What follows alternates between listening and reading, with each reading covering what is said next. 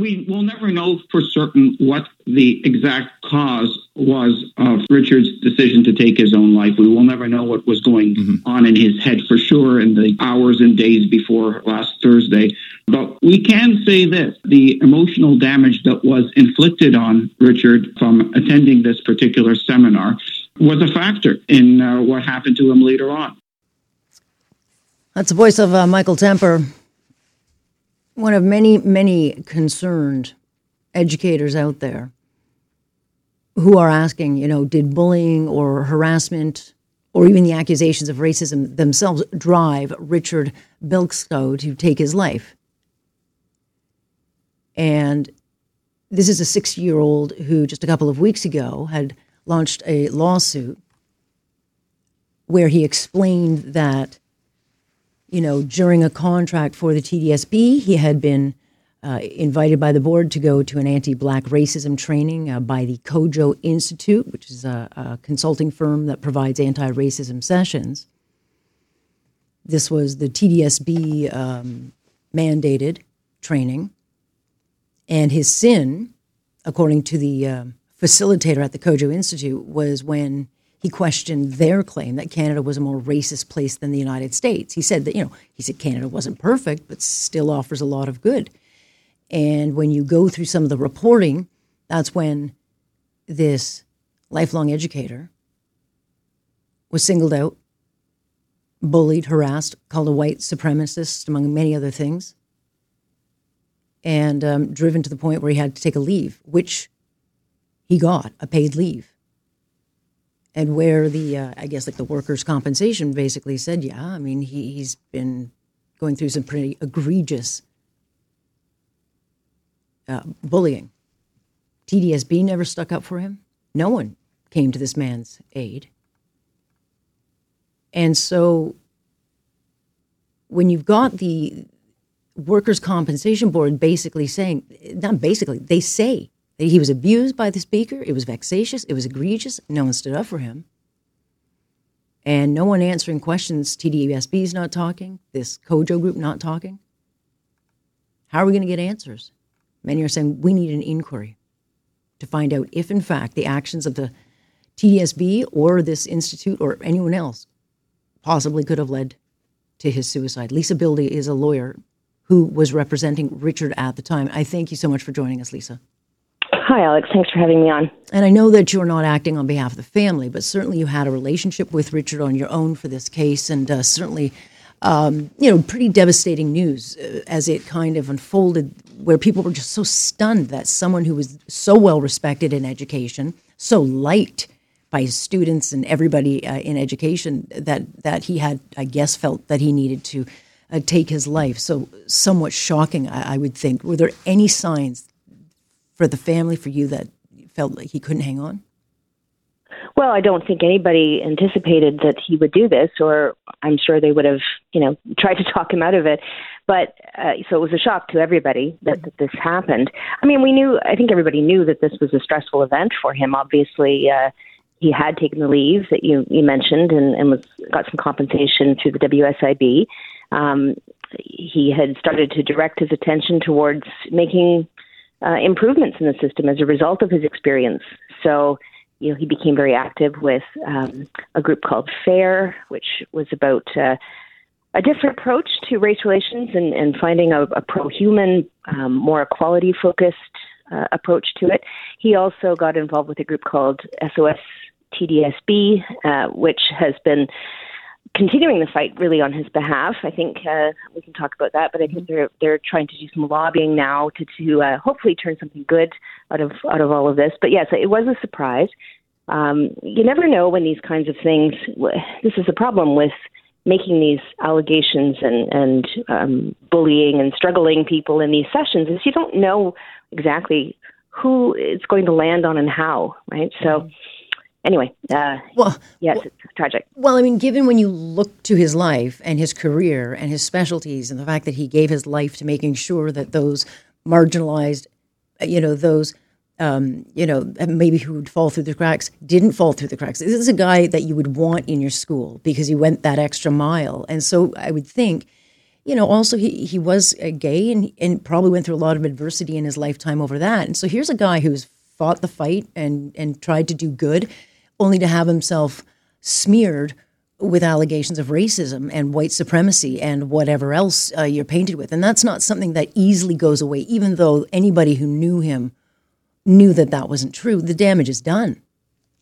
Well, that's right. And it was it was in a session with about 200 of his peers and superiors, right? It wasn't just sort of an anonymous thing. I mean, he sat there. The, the reputational damage mm-hmm. that he felt, and even if others didn't didn't buy it, uh, they still all sat there and watched him take this, and uh, and nobody spoke up. And I think that was one of the things that bothered him the most was the lack of support from his colleagues in that moment. And you know, I'm I'm actually hearing from people who were in that session, or you know, who, uh, who are educators or administrators, and of course, then their stories are their own.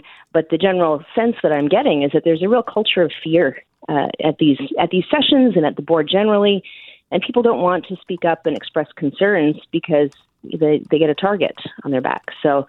Uh, so there's there are some serious issues here, and I, you know, if anything good comes of this, I think the fact that hopefully people will start talking about the propriety of this kind of training, which really, I mean, there, it's meant, I think, in a lot of these sessions to be a struggle session. That they want people to do the work and to to sit with their discomfort, and that those are the kinds of tactics and techniques that are often used.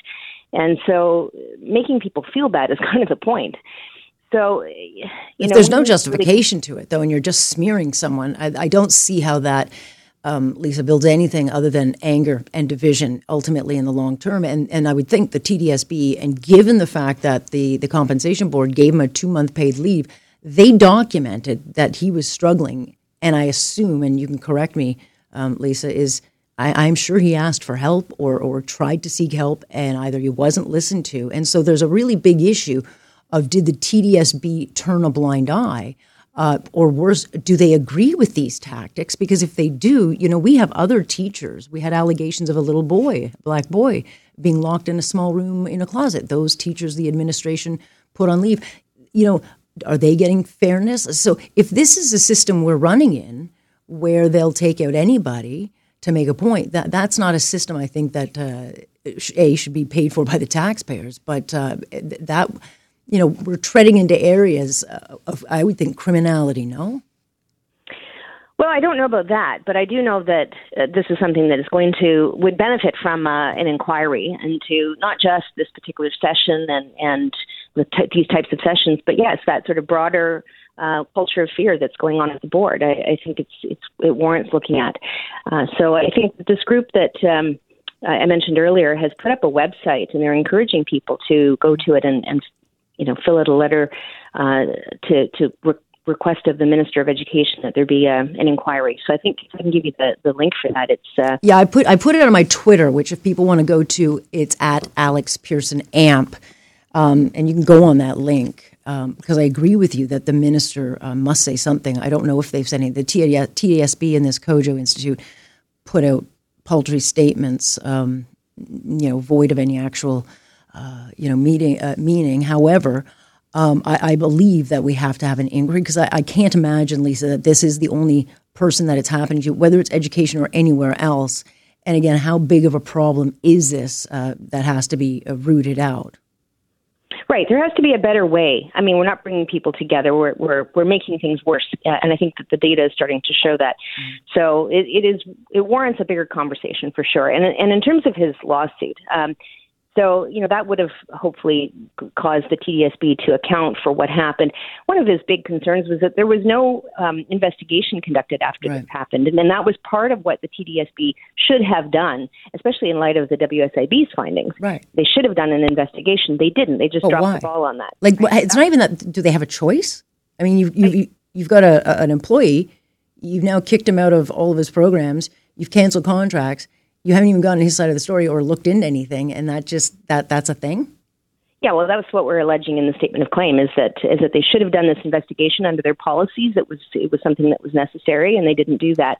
Um, so, yeah, that, so the TDSB is still uh, a defendant in this lawsuit. We hadn't served it yet; it was just filed uh, not long before all of this. Um, the media had found it and it sort of became more public uh, in recent times, but.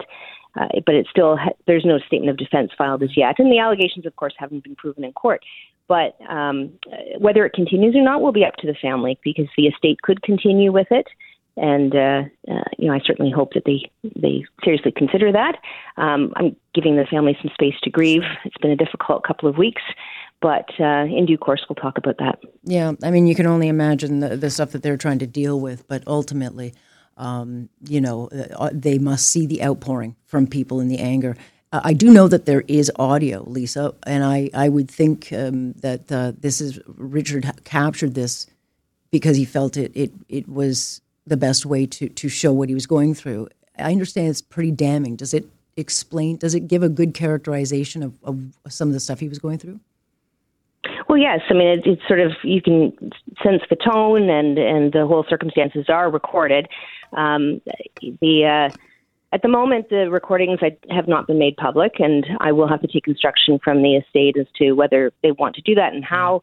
Um, I, I think Richard was anticipating at some point that it would be, but I don't know uh, that this is the right time to do that, and I and I do need instructions. I'm sort of in this limbo mm-hmm. period right now with with him gone um, as to you know what the instructions should be there. So yes, it certainly communicates the um, just the nature of the session that went on and and the the, the struggle in effect that that it sounded like uh, that he went through. Uh, he wasn't named in the second session. The first session was one the one where he asked some questions and there was considerable pushback. Uh, and then in the second session, he wasn't specifically named, but it was clear who everyone was talking about or who she was talking about. And, and uh, there was an invitation to other people to kind of pile on in effect and, and, and talk about what they had heard the previous week, which was yeah. concern. So, so even though everybody knew who we were talking about or who they were talking about in the session, um, you know, it was well, it was it was very hard. Yeah. very hard. To, I'm sure to have sat through that. And a lot of people have reached out to me, reached out to him after it happened, but have now reached out to me as well to say, yeah, I was in that session and it was it was really bad. So it's not just his impression.